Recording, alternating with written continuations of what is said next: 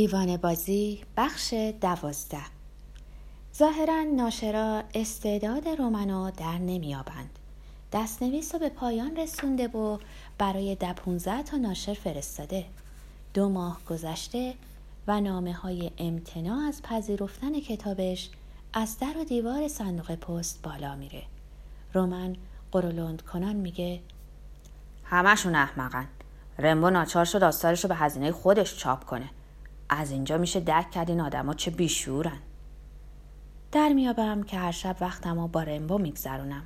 چیزی که به نظرم خنده‌دار میاد اینه. رمبو به زنا توجهی نداره، نه؟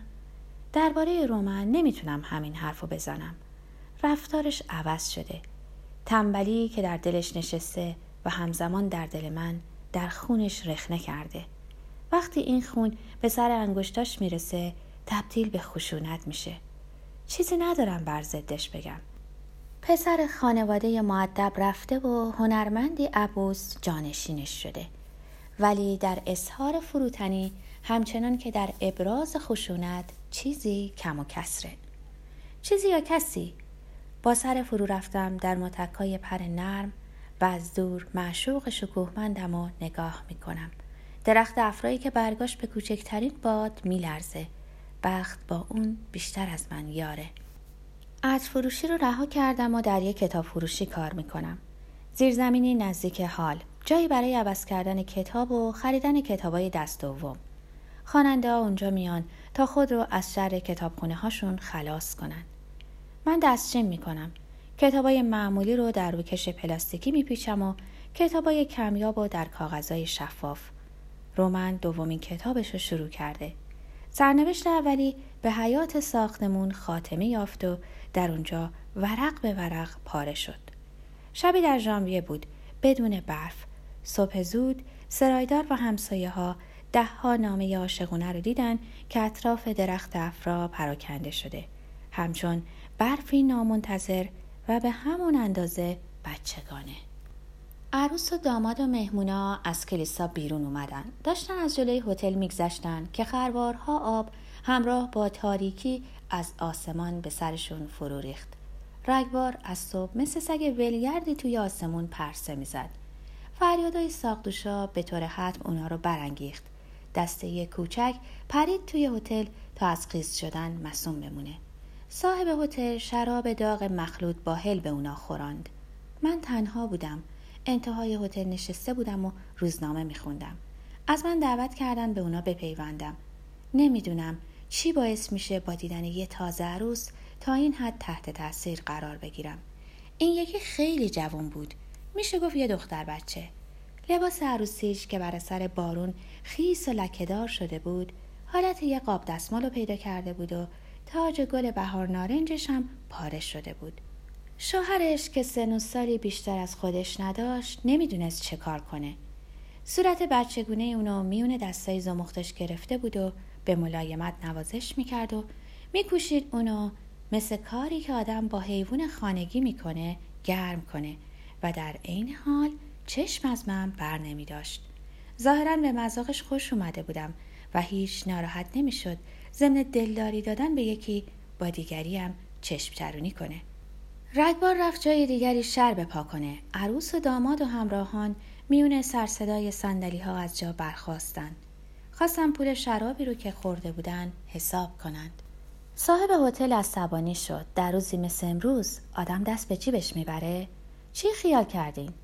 عروس و داماد جلوتر از همه بیرون رفتن. داماد آخرین نگاه رو به من کرد. چیز رنجاوری در این نگاه بود.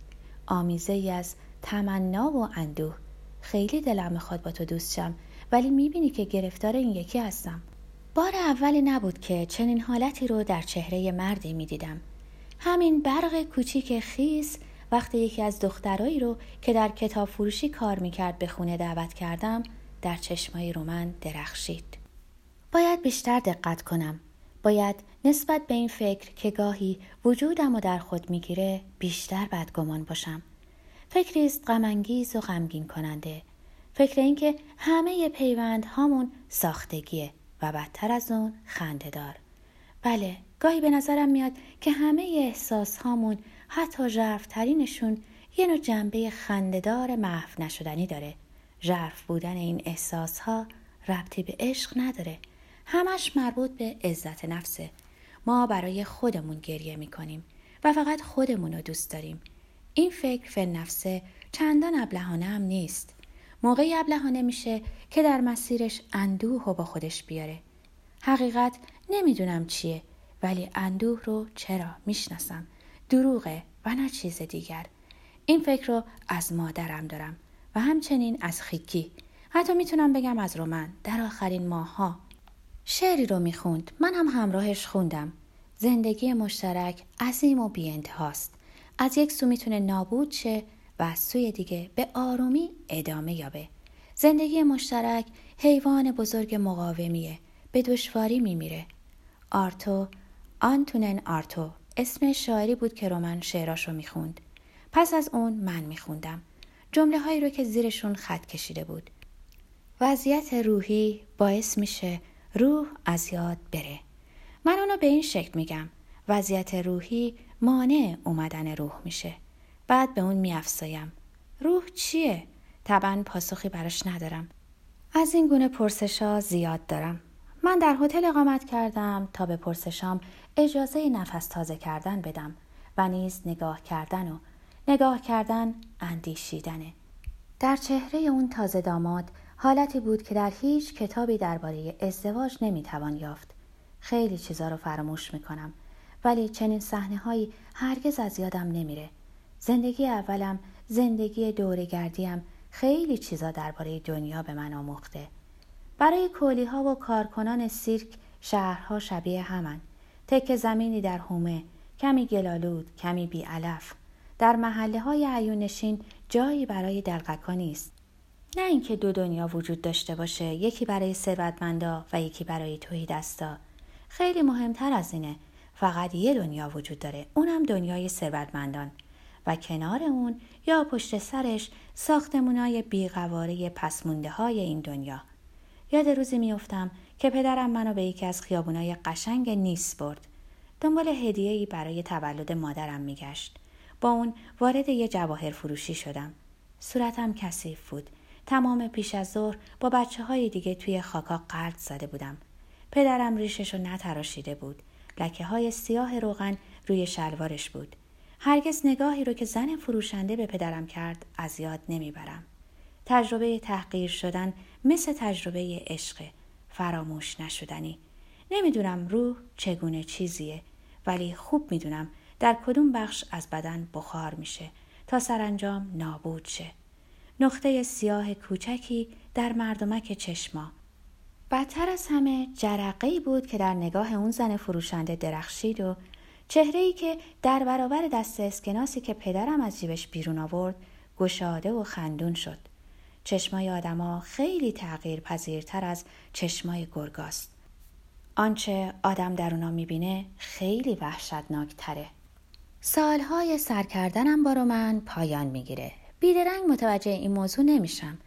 برای اینکه چیزی به پایان برسه باید چیز دیگری آغاز شه و آغازها را نمیتوان دید. 7 ساله که با همیم. به این زندگی اندکی بیمزه خو گرفتم. با ازدواج چیز سرزنده‌ای دور شده و این دور شدن به من آسایش میبخشه. گمون میکنم این همون چیزیه که به اون میگن زندگی مشترک، پایان دوران کودکی و نیز گمون میکنم چنین پایانی پرهیز ناپذیره. گریزها خاتمه یافته. مادرم اینو به من یادآور میشه. مادرم کمی اشتباه میکنه. طی این 7 سال جست گریخته گریزهایی داشتم. وقتی آدم زن بدقیافه‌ای نیست، خیلی راحت میتونه در خیابونای باغ لوکزامبورگ مردی رو به خود جلب کنه و چیز خیلی ساده‌ای رو به او بگه. منو با خودتون ببرین. منو ببرین به مونسن میشل یا به وزله یا به گرند شارتروز. وقتی میرسیم اگه امکان داشته باشه ساکت قدم میزنیم. شب شما رو به رستوران بزرگی دعوت میکنم تا در اونجا صدف تازه یا خوراک گوساله یا گراتن بخوریم. سر میز شما هستین که درباره موضوع گفت و شنود تصمیم میگیرین. من به حرفاتون گوش میکنم.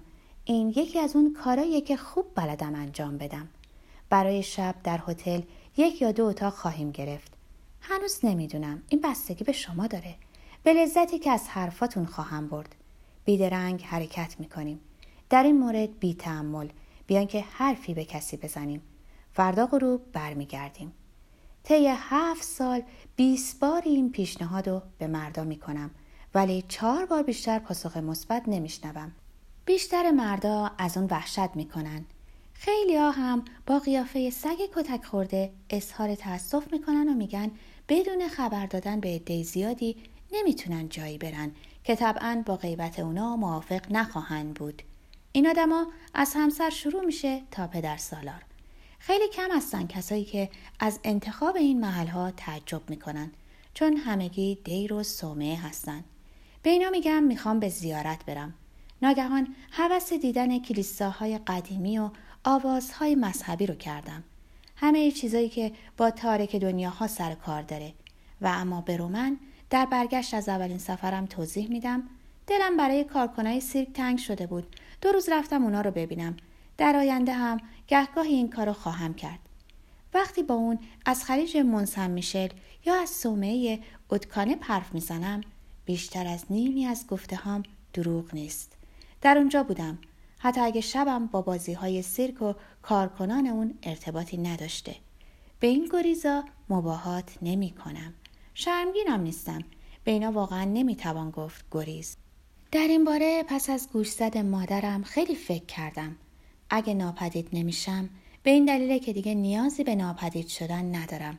ازدواج هنوز برای یک زن بهترین وسیله برای ناپدید شدنه.